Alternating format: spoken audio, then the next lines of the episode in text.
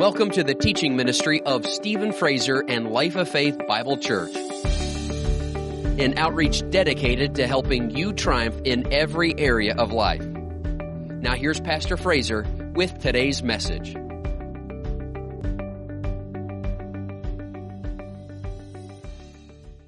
Thank God for the Word of God, the name of Jesus. We have authority over the devil. Man, that's just good news right there. You know, there's a lot of folks that don't even realize that, that they have authority over the devil. But we do. We can cast them out. And if you can cast out demons, how much more can you keep them out of your own life? Right? We don't have to let the devil just come in and mess with us and harass us and oppress us. We can cast them out. We can drive them out. Man, they tremble at the name of Jesus. They tremble at that name. When you speak that name in faith, now, you know, there's a lot of folks that use the name as a curse word. You know, they just throw his name around, and there's no faith in it, there's no respect for it, there's no honor, you know, honoring that name. And so, therefore, you know, they don't see the power of God. But for those that believe in who he is and what he has done, he came, and you understand, he came for the purpose of destroying the works of the devil. He came to destroy the works of the devil. That's what he came to do. And one of the works the devil's working in the world, in people's lives, is working unrighteousness and sin in people's lives. He's the tempter, he's behind causing people to fall into sin. Why we go all the way back to the very beginning, man didn't just sin, man was tempted first. The devil was behind man sinning, he was the one that inspired it. So if we use the name of Jesus, we don't have to be a victim to sin. We don't have to be a victim to sin. We don't have to be controlled by temptation, by addictions, by habits. Things don't have to grip us and control us and dominate our lives. Thank God we can walk in dominion over everything in this world where nothing is controlling us. I love what the Apostle Paul said. He said, All things are lawful for me. You know, because some people say, is it okay to do this? Is it, is, it, is it wrong to do this? Is it sin to do this? Is it sin to do this? I love what Paul said. He said, All things are lawful for me, but not all things are helpful. All things are lawful for me, but I will not be brought under the power of anything. And that's repeated in a couple different places. You know, that was, that was such a big thing that it's actually repeated in a couple different places in Paul's writings. He said, I will not be brought under the power of anything. I'm not going to let anything dominate me, not even a Starbucks. Come on, somebody. I'm sorry, I didn't mean to mess with anybody this morning. I'm just saying. You know, people can, people can let all kinds of the most ridiculous things dominate their lives. But you don't have to let it. You don't have to let it. I don't know about you, I like being in control. I like being in control. I like having dominion. And then when God created man in the very beginning, he said, let them have dominion over the earth. So that was God's plan from the very beginning. He didn't say, let them be dominated. He didn't say that. He didn't say, let them be dominated, let them be controlled, let them be oppressed. He said, let them have dominion, which is absolute rule and authority, total control. Total control. Jesus came to give us total control back over our lives. Adam sold out to the devil and he lost control and all of mankind went out of control. But Jesus came back and he gave us control back of our lives. So now we can walk through this life in control, dominating, dominating this life dominating the things of this world rather than having the world dominate and control us. I just like it that way. How about you? You are made for that. You are made to be in charge. You are made to be the boss of your life. So he says, Well, no, but Jesus is, is the boss of my life. Well, yeah, when Jesus is the boss of your life, then you're in control. See, when you, when you make him the Lord of your life, he gives you control back.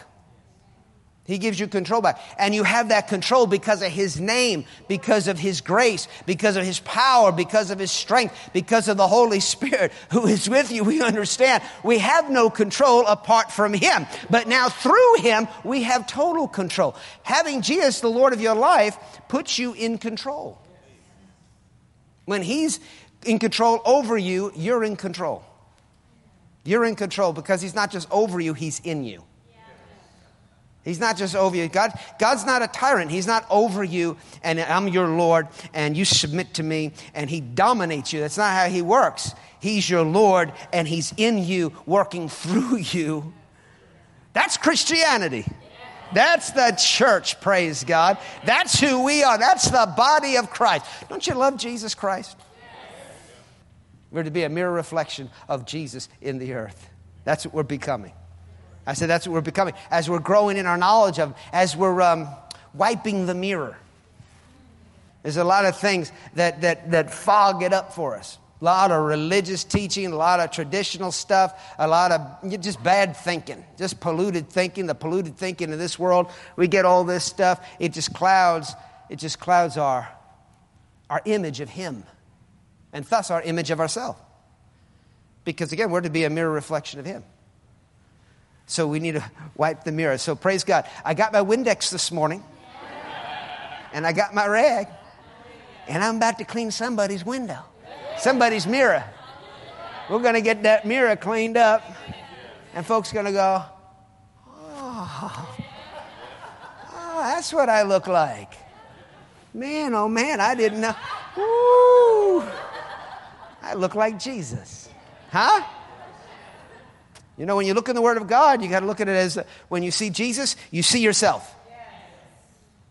You got to you got to do that. That's what He wants you to do. You look in the mirror of the Word of God and you see you see Jesus. You see yourself. This is who I am. This is who I am. This is what I do. These these are the kind of things that I do. This is how I talk. This is how I respond to things. This is how I act. See? And that's what we're doing. We're not just reading it and, and just putting Jesus over there. You know, Jesus is over here and he's just isolated from all of us. No, no, no. He became just like us. He became flesh and blood to teach us how to live like children of God, like sons and daughters of God. He came, to, he came to give us that example. So we have that example. So as we see it, we become like it. We become like it. That's what he says over in 2 Corinthians chapter 3. The word is so powerful because as we look into it, you know, you get the Windex out, you get it clean, you clean, clean it, you know, get, so you got to be willing now, you got to be willing to be cleansed from all the stinking thinking, from all the unrighteousness. How does that happen? 1 John chapter 1 verse 9. If we confess our sins, he is faithful and just to forgive us of our sins and cleanse us from all unrighteousness. So when we recognize something's not right, then he takes out the Windex, or we take out the Windex and we repent. I repent.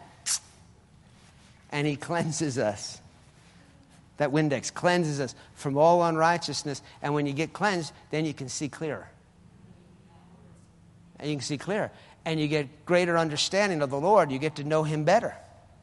And then something happens. Something happens when that happens. And he tells you about it right here in 2 Corinthians chapter 3. In verse 15, but even to this day, when Moses is read, a veil lies on their heart. There's that veil. There's that smoke screen. There's that, that fog, that, that mess. That, and it's a veil that lies over the heart. Because again, we're not, we're not just looking at the word with our heads. We're looking at the word with our hearts. We've, we've come, we're putting our hearts into this this morning, right? We're putting our hearts into the word this morning. And so, so we, there's, there's these veils, there's these things that, that get, in, get in the way of us being able to see clearly what the word of God is actually saying. But verse 15 says, But the veil, but, but, verse 16 says, Nevertheless, when one turns to the Lord, the veil is taken away turn. So when you turn from stinking thinking, going the wrong way, when you turn to the Lord, the veil's taken away. All of a sudden, it's, it's, it's clear. It's clear now. And what's clear? The word's clear. The image of God is clear. And thus, the image of who we are is clear. Because he goes on, verse 17, now the Lord is the Spirit, and where the Spirit of the Lord is, there's liberty. But we all, with unveiled face, beholding as in a mirror the glory of the Lord, are being transformed into the same image from glory to glory, just as by the Spirit of the Lord. So, as we're looking at the glory of the Lord, which is looking into the Word of God, that's what he's talking about in its context. As we're looking into the Word of God, as we turn from the things, we're learning about the things that aren't right, and we're turning from those things, turning from unrighteousness, and then we're looking at the Lord. The Bible says the Spirit of the Lord is transforming us. Notice that verse 18 transforming us into the same image. Everybody say the same image. In other words, what you're looking at, you're being transformed into. That's what he's saying. He's saying, as you're looking at the Lord in the Word, you're being transformed into the same image. Well, what image? It's the image of God in the face of Jesus Christ. As we see Him, we're becoming just like Him. And it's the Spirit of God that's doing it. So when you get in the Word with your heart and you're looking in there and you're willing to turn from things that are contrary to the Word when you see it, then the Spirit of the Lord transforms you. He transforms you into the thing that you're seeing, which is Jesus. Which is Jesus. And what does it mean to be transformed? That's not just being changed. That's being, that's being, to be transformed really is, is like having a metamorphosis occur. You know, like Dr. David Banner? We don't have to go you know. The Incredible Hulk. A metamorphosis would occur if he got angry. You ever, you ever said that? You know, Dr. David Banner. I don't know, something happened in a laboratory and he got bit by something and radiation got in him. And, and not a true story, but. And uh, whenever he got angry, his eyes would turn green and yellow, and then he'd start busting out of his clothes, and you turn into the Hulk. You're looking at me like you don't know what I'm talking about. you turn in, you turn into the Hulk, you know. And then he would just he would be a terror, man. He'd just tear things up. But he usually was a good he was a good Hulk. You know what I'm saying? It was it was he was a mean looking guy, but he would take he would take the bad guys right? He'd always throw the bad guys, and then he'd go over and rescue the, rescue the good person. Carry the good, then he'd start turning back into Dr. David Banner again. Well, that's what happens to us when we get in the Word. We're being transformed. A metamorphosis occurs. A metamorphosis occurs. And, you know, I remember Dr. David Banner, you know, something would happen, somebody would be messing with, messing, you go, for God's sake, don't do it and his eyes would turn green. I'm really having a flashback. Just bear with me this morning. His eyes would turn green, right? Don't do it. Praise God. I like to say, go ahead, devil, do it. Why? Because what's going to happen? The greater one. I said, the greater one. Are you in this morning? I'm talking about the greater one who is in you, praise God, is going to rise up and manifest through you as this metamorphosis occurs. As you're transformed from who you have always been to Him. Woo, hallelujah. Praise God. Let's get in the radiation of the Word. Let the radiation of the Word affect you today. Let's, let's get it all over us. Praise God. So this, this kind of thing happens to us. And the radiation of the word is the Holy Spirit. It's the Holy Spirit. And it's a good thing because where the Spirit of the Lord is, there is bondage. No, no, no, no. Where the Spirit of the Lord is, there is liberty, there's freedom.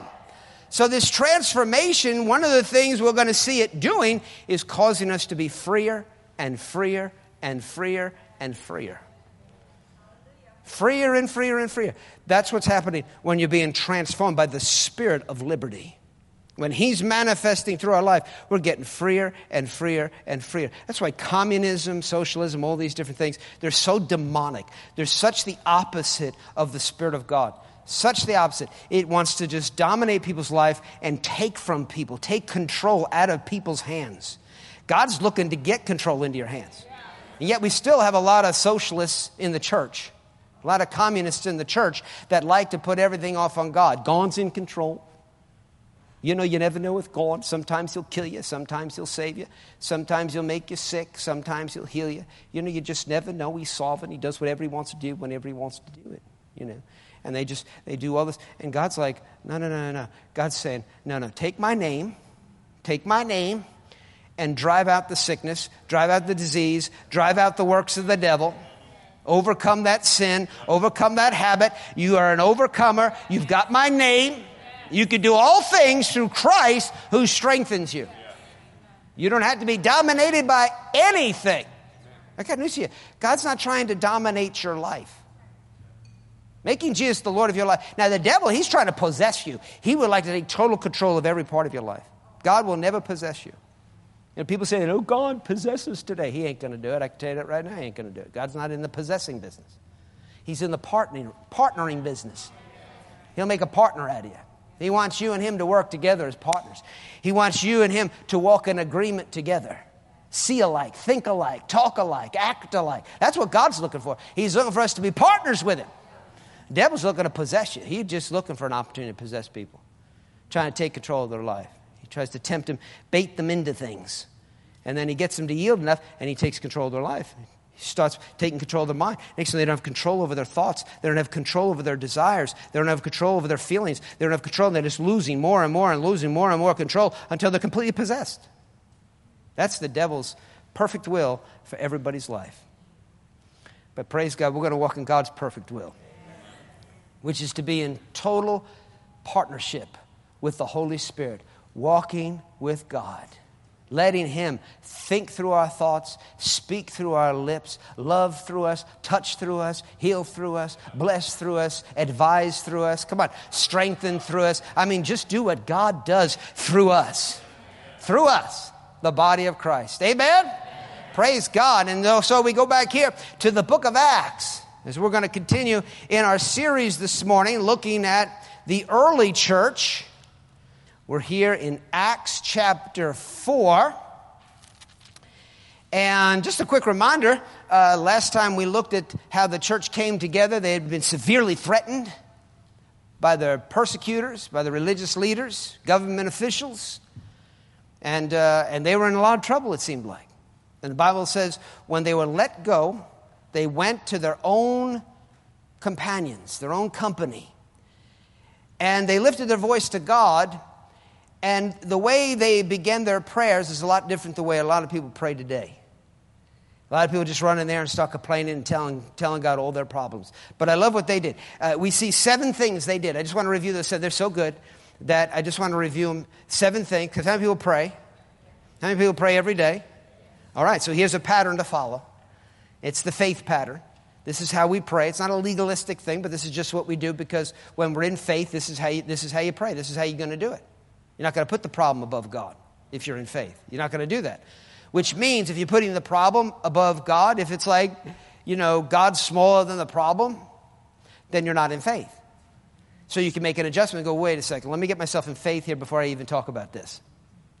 And we can make that adjustment. And so the first thing they did was number one, they started things off by praising and thanking God. And then, number two, they spoke God's word. They spoke not just their opinions and their feelings, they spoke the promises of God, the Word of God.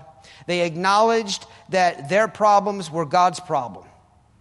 That really it wasn't about them. It was the enemy was trying to stop the plan and purpose of God in their life. That's really what it's all about. It's not about us. It's about the enemy trying to stop God's purpose and plan because we're all about God's purpose and plan for our lives. That's what we're all about. Uh, number uh, four, they understood uh, it was a spiritual battle that they were in. It wasn't just flesh and blood that they were wrestling with. And same with you and I. And then, number five, they sought to advance God's plan, not just their own, not just themselves. Number six, they asked God not to just do stuff for them, you know, God, fix this, do this, do that. They asked God to work through them work through them, not just for them. Because God, when He does things, He doesn't just do things for us, He does things through us. In other words, we got to cooperate with Him. He's okay, well, Lord, how are we, how are we going to get? It's a, everybody say partnership. Lord, how are we going to get this done? What should I do? How would you advise me to handle this situation? Rather than God, oh God, just fix that situation. I just trust you're going to change the whole thing. Thank you very much. I'm going to the beach. Well, thank God for the beach. But nevertheless, let God work through you. Expect God. Pray for God to work through you. That's a great way to get your prayers answered. If you're just telling Him to do it, that's a great way not to get anything answered. And then finally, they expected His power to manifest in and through their lives. Healings, signs, wonders, all those things. And they began to experience those things. Now, verse 23 again, it says, And being let go from their persecutors, after having been arrested, they went to their own companions and reported all that the chief priests and elders had said to them. Yeah, I just want to go back to that. I didn't spend too much time on it last time, but uh, how many people know God wants you to have your own companions? He wants you to have your own companions. He wants you to be around folks that believe like you. I don't know about you, but I want to be about, around folks that believe like me. If I get into a crisis situation, I don't want somebody praying a little sweetie passive prayer over my life. That's not what I, that's what I want. I don't want somebody say, Lord, if it's your will to heal him. Lord, if it's your will to deliver him. I want folks to know God's will. Because I know his will concerning those things I just mentioned. We need to know uh, God's will concerning these things. I want to be people that are in the know, people that know uh, what's of God and what's the devil. They know the difference. They're not sicking the devil on me, thinking, you know, they're sending God, sending God's blessing into my life, you know. Well, that might be God's blessing in their life, you know, that affliction. God works in mysterious ways, you know. Now, listen, God's not as kooky as you. Don't put that off on God. Don't put that off on God. See, so I, I don't want to be around uh, that, that kind of praying. I want folks that know their authority, that know the name, they believe in the name of Jesus. And if I get into a situation, they don't sit there and go, hmm, I wonder what he did wrong. Hmm, I wonder what he did to deserve this. Well, maybe what he did to deserve this was just go ahead and obey God. Because don't people know, in obeying God, uh, sometimes uh, there are attacks against you for wanting to serve God, obeying God, just like these disciples. They were doing the will of God, and what happened? They ended up in jail. Well, if that was God's will, you know, I mean, I mean, I mean, if they were doing everything right, they wouldn't have ended up in jail. No, they were attacked by these demon possessed men. The Bible says, Many are the afflictions of the righteous. Huh? Many are the afflictions of the righteous. But the Lord delivers them out of them all. Aren't you glad? He doesn't leave you in the hands of the wicked. Praise God. He delivers us out of them all. But there are afflictions. There are trials, there are tests, there, are, there is tribulation, and we understand that. And so when God leads you into His plan, that's not necessarily leading you into a bed of roses, leading you on, down a road where there's just no trials and no tests anymore. No, no, no. There's going to be persecution, we know that. If we desire to live godly, we're going to suffer persecution. And of course, the enemy is going to try to oppose us. The Apostle Paul said in one place, he said, I, uh, time and time again, I tried to come to you, but Satan hindered us. He was hindered by Satan. But of course, he broke through. He, he, he, he overcame all of Satan's assaults and attacks, even a good stoning. Paul even rose up from that. He overcame everything.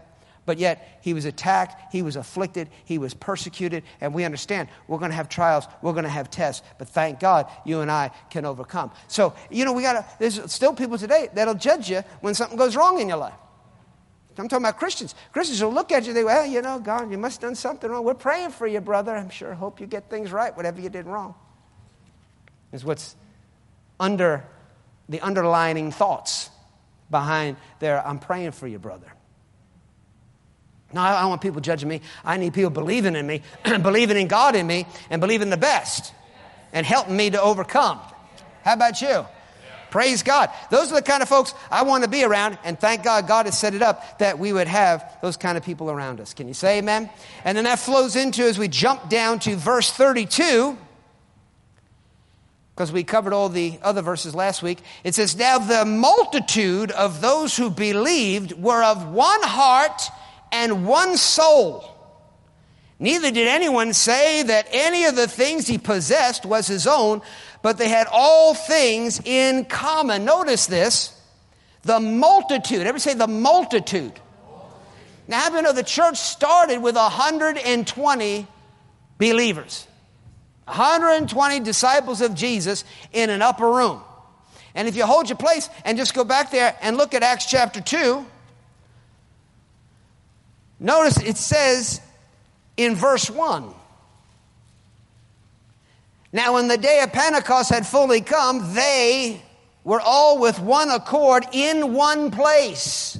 Notice that one accord in one place, and suddenly there came a sound from heaven as of a rushing mighty wind. We were praying for that. I mean, we were singing that. We were saying that in a worship song here this morning. Let the wind blow and the fire fall. And you'll remember that? Were we praying that or just saying that? Were we just singing it or were we asking for it? Believing we receive it. Well, praise God. Here we are in the Word and it came from, came from heaven the sound of a rushing mighty wind, and it filled the whole house where they were sitting. Then there appeared to them divided tongues as of fire, and one sat upon each of them. And they were all filled with the Holy Spirit and began to speak with other tongues as the Spirit gave them utterance. Notice, this all started because of verse 1 says, they were all with one accord in one place.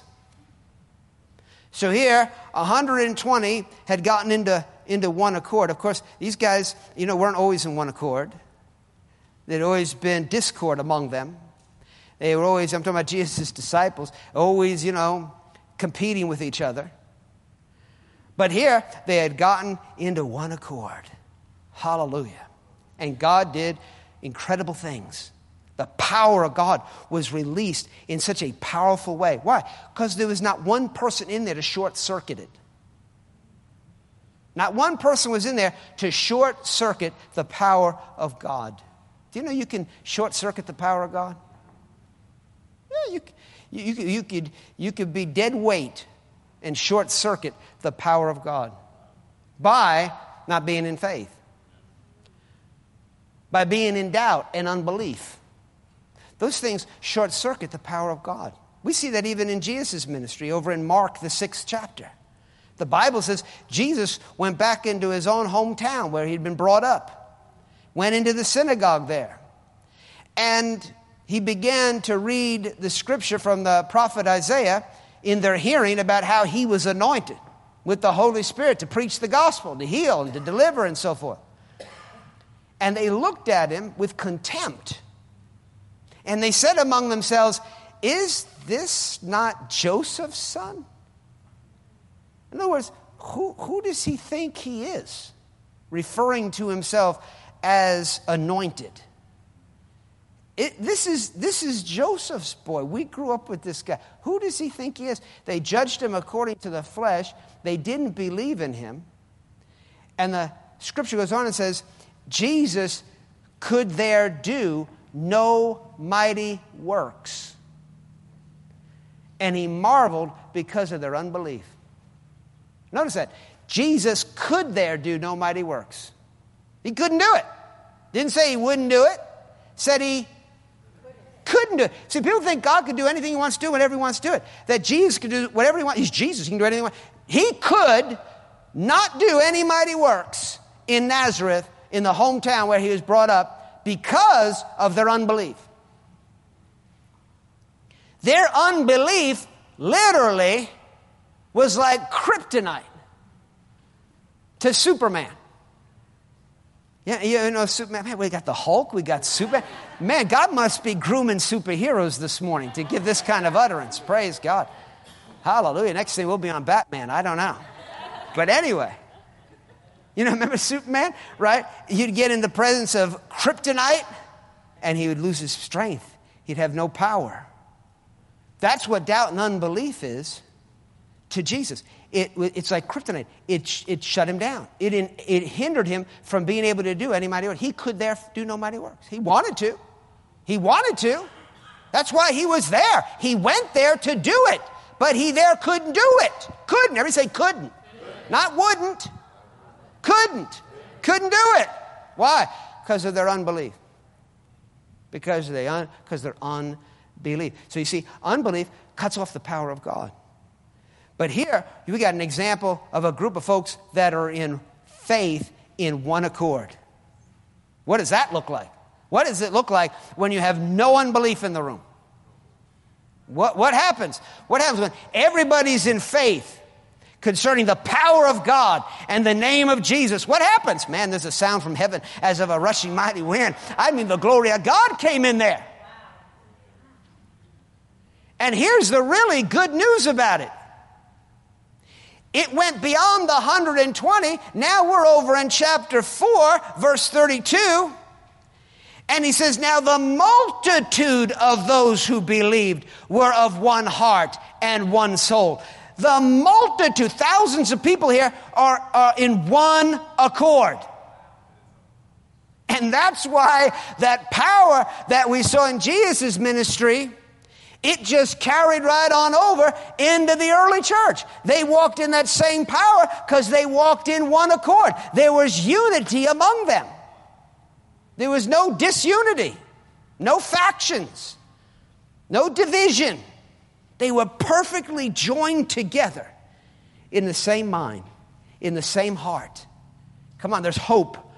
There's hope for us today. I believe that's what God's been doing all these years.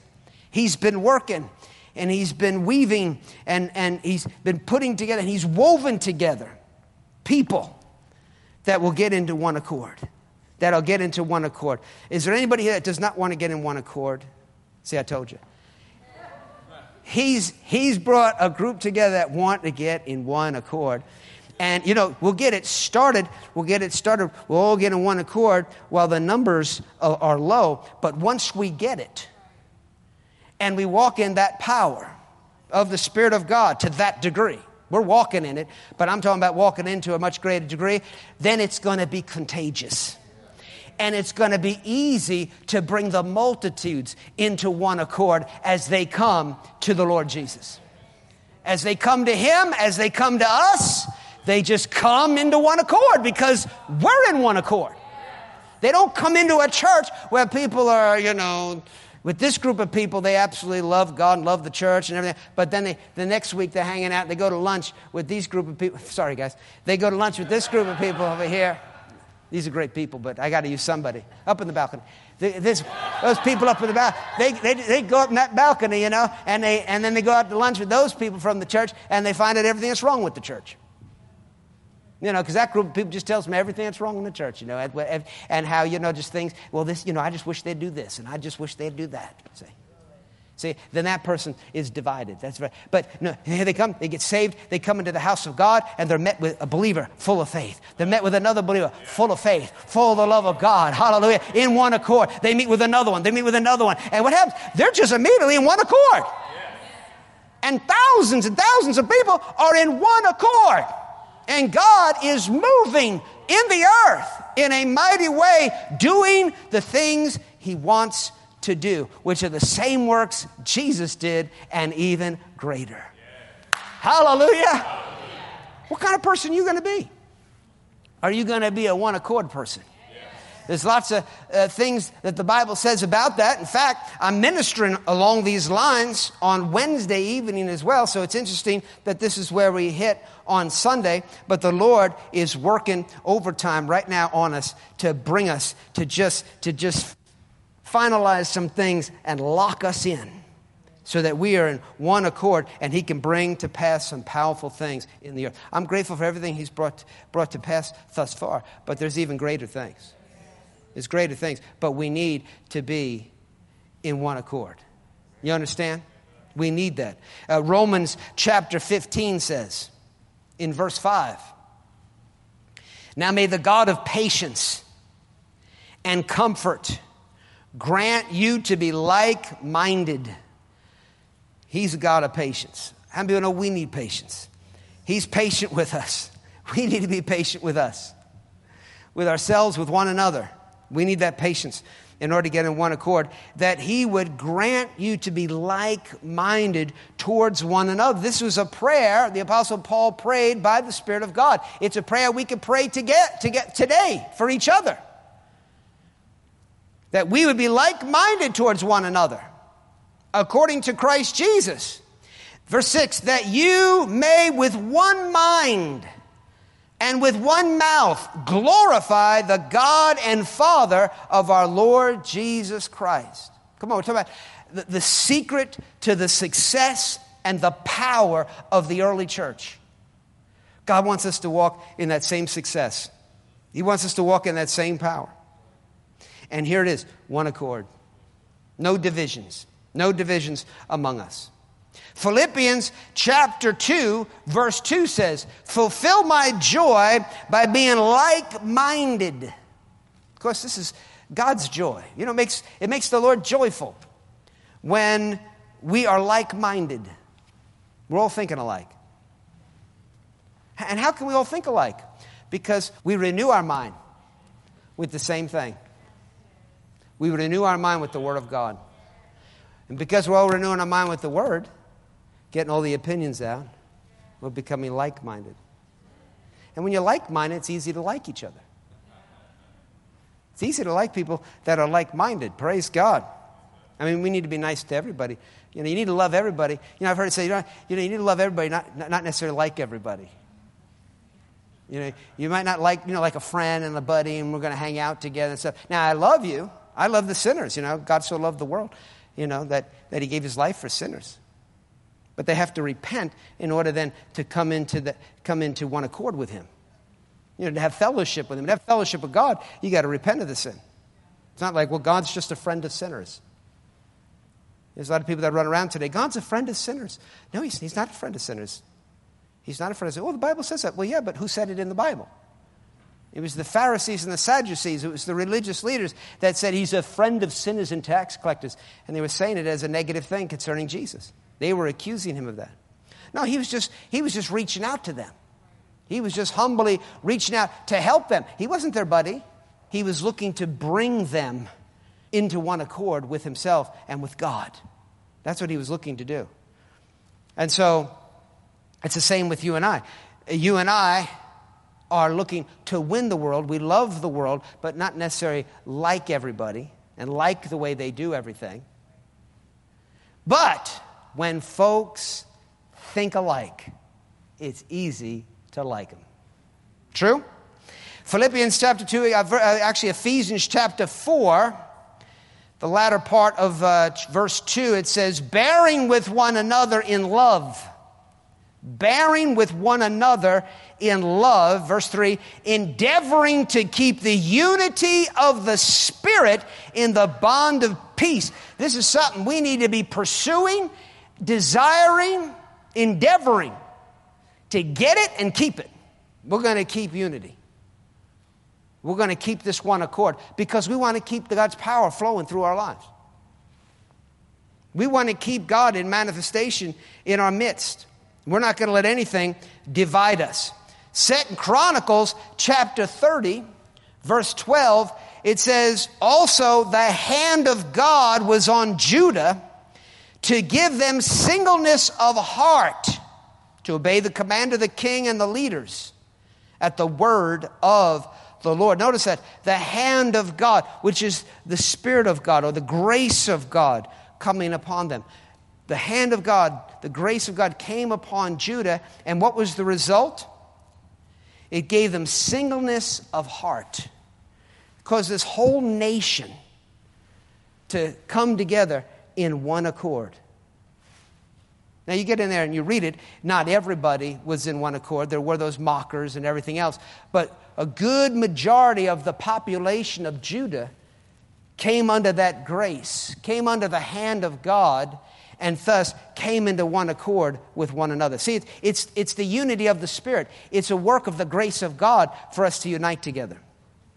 We give God the credit for everything. You know, we can't walk in unity with each other just because we want to do it. Uh, and so, therefore, you know, we're, we, we don't do anything. I'm not going to say anything that's going to offend you. I'm not going to do anything that's going to upset you. No, no, no. That's, that's, not how, that's not how we do it. It's by the Spirit of God. He unites us together. And so we're going to be doers of the Word of God. And that might offend some people. Right? You do the Word of God. Sometimes it might offend people. Sometimes it makes some people very unhappy because it's dealing with their sin, it's dealing with their motives, it's dealing with things in their life, you know, that maybe they want to hang on to. So it's not making them very happy. And make people feel apart. Well, the way we're going to feel apart is by being a part of God's plan, doing it His way. That's how, that's how we are a part. That's how we become partners with Him. It's not by compromising the Word of God. All right? That would, that would just bring about a superficial unity. But we want the unity of the Spirit because that lasts and that releases God's power in and through our life. Do you believe in God's power? Thank God for the power of the Holy Spirit. Has anybody been baptized in the Holy Spirit and fire and the power of heaven? Glory to God. Thank God for it. It's a real experience for all of us to have. And so God wants His hand to come on us, and He's, he's doing it. In His patience, He's, he's bringing people together. He's bringing people together. He's bringing, and I believe He's working in other places. There's other companies out there, other churches where God's working. God's working. And I just think, oh, all of suddenly, suddenly we're all going to see each other. And then there's going to be this big movement of the body of Christ, all the different body parts, all the different companies coming together that yielded to the Spirit of God, cooperated with Him, allowed His hand to work in their life. And you have to allow it. Now, people remember the children of Israel being led by Moses, coming out of Egypt. They came out of Egypt I mean, they saw the power of God. He split the Red Sea, miracle after miracle for them. They got out there in this desert. God's telling them, I got a promised land for you. We're just going to stop here for a few days and we're going into this promised land. And they just whined and they doubted and they complained and they murmured against Moses. They murmured against Aaron. I mean, division, division, division, division. I mean, you know God's hand was working. His grace was there, keeping them alive. But yet, most of those people died in the wilderness because of their doubt and unbelief. Because of their doubt and unbelief. Again, God didn't want them to die in the wilderness, but they did because of their doubt and unbelief. He, think about it God could not get them into the promised land, He couldn't do it. But then after that generation passed away, another generation came on the scene. That Joshua generation. They rose up in faith concerning the word of God. They went into Jericho. And with one voice, with one sound, with one mind, they lifted their voices to God and they shouted with a great shout. And the walls of Jericho came down flat. Woo, hallelujah. And they went right in and possessed the land. That's what God was waiting for. He was waiting for some folks that he can get into one accord that with one voice they'd lift up a shout that would shake the earth, cause the walls of Jericho to collapse. See, a lot of times folks just look and they just think about how God caused those walls to come down. But they don't think about the fact that God needed a group of people to be in one accord together and to shout, to follow his instructions, so that he could bring that to pass. God can't just bring anything He wants to pass, He needs our cooperation. But if we cooperate, if we cooperate, my, my, my, my, my, hallelujah, all things are possible. All things are possible. Praise God. Turn to somebody and say, You better cooperate. That's exactly right. You better cooperate. Now, don't get divided in strife over that. I've been cooperating. It's you that haven't been cooperating. No, I've cooperated more than you. What have I started? What have I done? Just ruined the whole message, you know.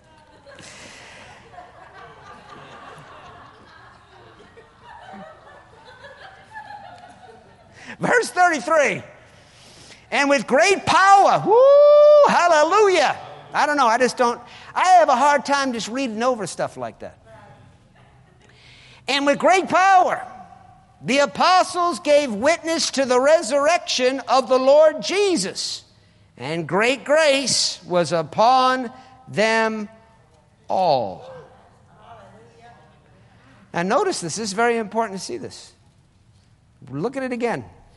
And with great power, everybody say great power. Great power. The apostles gave witness. Everybody say gave witness. How many people believe that about the apostles? that they walked in great power and they gave witness of the resurrection of the Lord Jesus. They gave witness. Now, notice they were witnesses that He's alive. He is resurrected. And they had great power to prove it. Someone says, Yeah, that's right.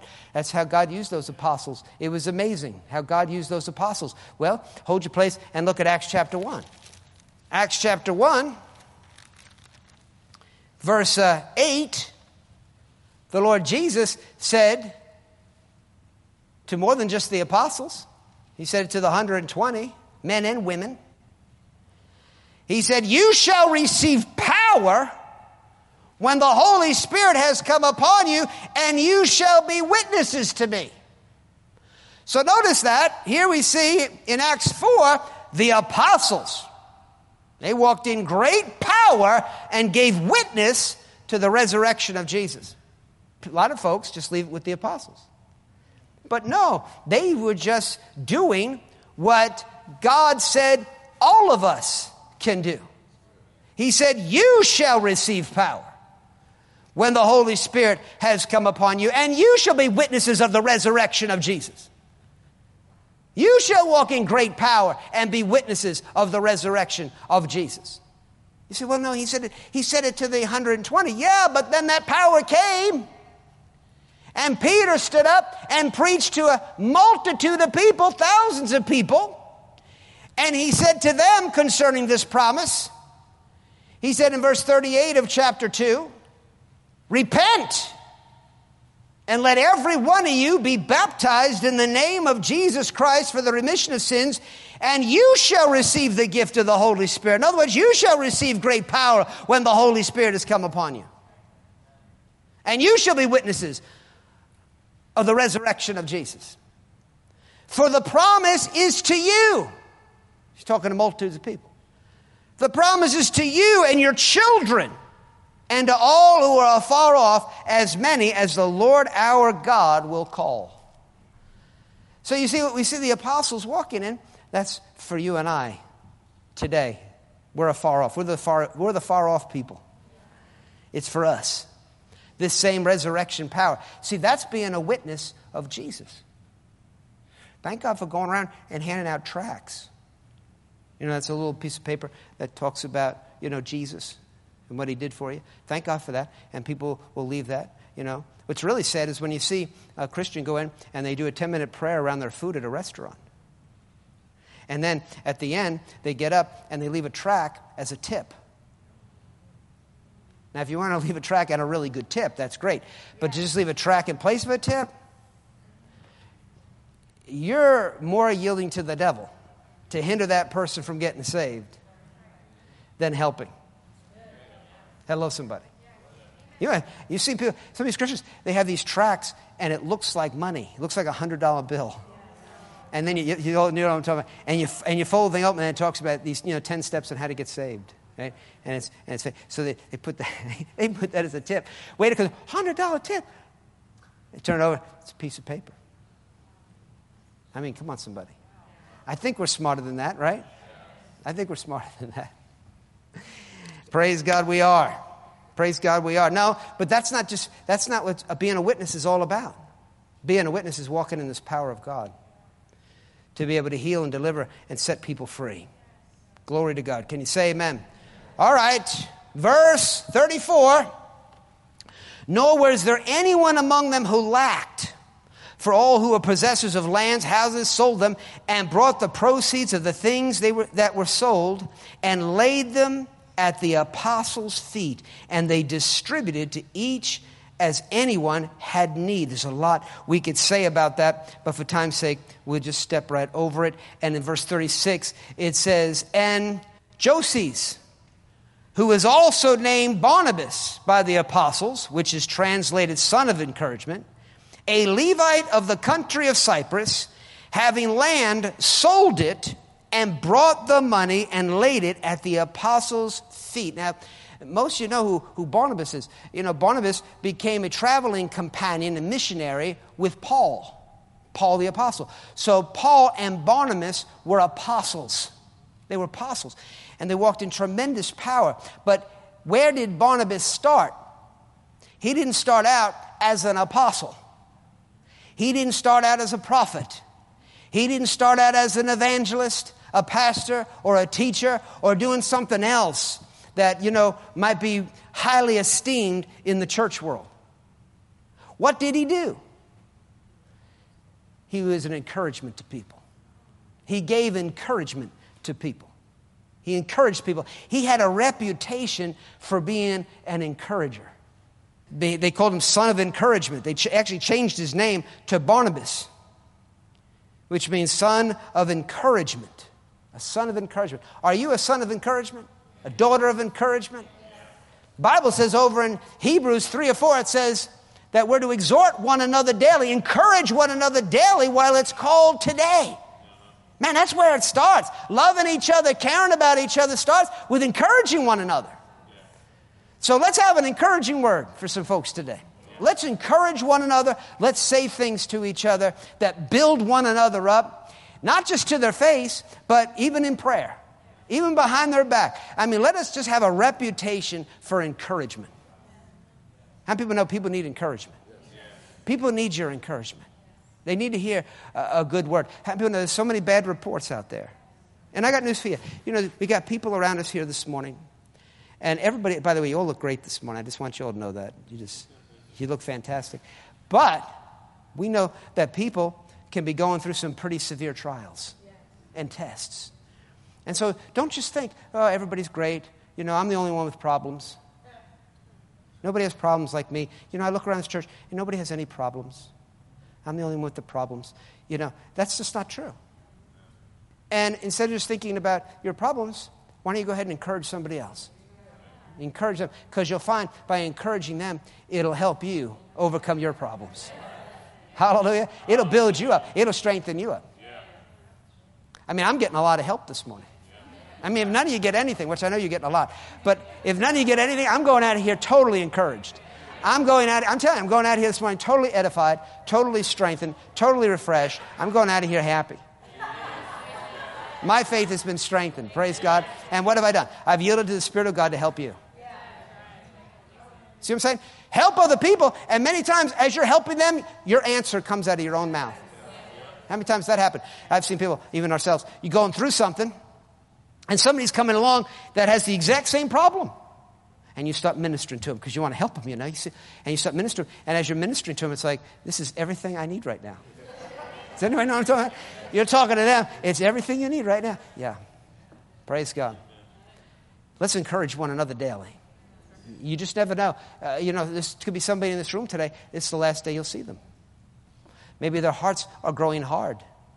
Oh, no, not, not, not, uh, not Martha over here. She, she, she says hallelujah the loudest. Well, she could be covering up her hurt the greatest. She, or, or she could be just desperate and she could be hanging on by a thread going, Hallelujah! And that thread's about to snap with, what, with the kind of week she's got ahead of her. But then you step in and you turn that thread into a rope. Praise God. You strengthen her. You strengthen that person in their faith, and you don't even know it. But you may have saved their life. You may have saved their eternity. You may have saved their faith. Come on, I mean, we just don't know. Encourage people. People are being messed with, people are dealing with stuff. Encourage one another every chance you get. Hallelujah. Let us be known as a church that's in one accord We got one mind, and with one mouth, we're glorifying God, praising God, and encouraging one another. Can you say amen? amen? Hallelujah! Praise God. Why don't you stand on your feet with me this morning? Let's thank the Lord for the word. That concludes this message. For more information about Life of Faith Bible Church or Stephen Fraser Ministries, go to our website at lofbc.org. While you're there, be sure to check out the many other teaching series and books by Stephen Fraser. That website again is lofbc.org.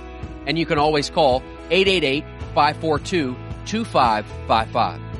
We trust today's message has encouraged your faith and strengthened your spirit to live the victorious life. And until next time, remember, we always triumph and we always win.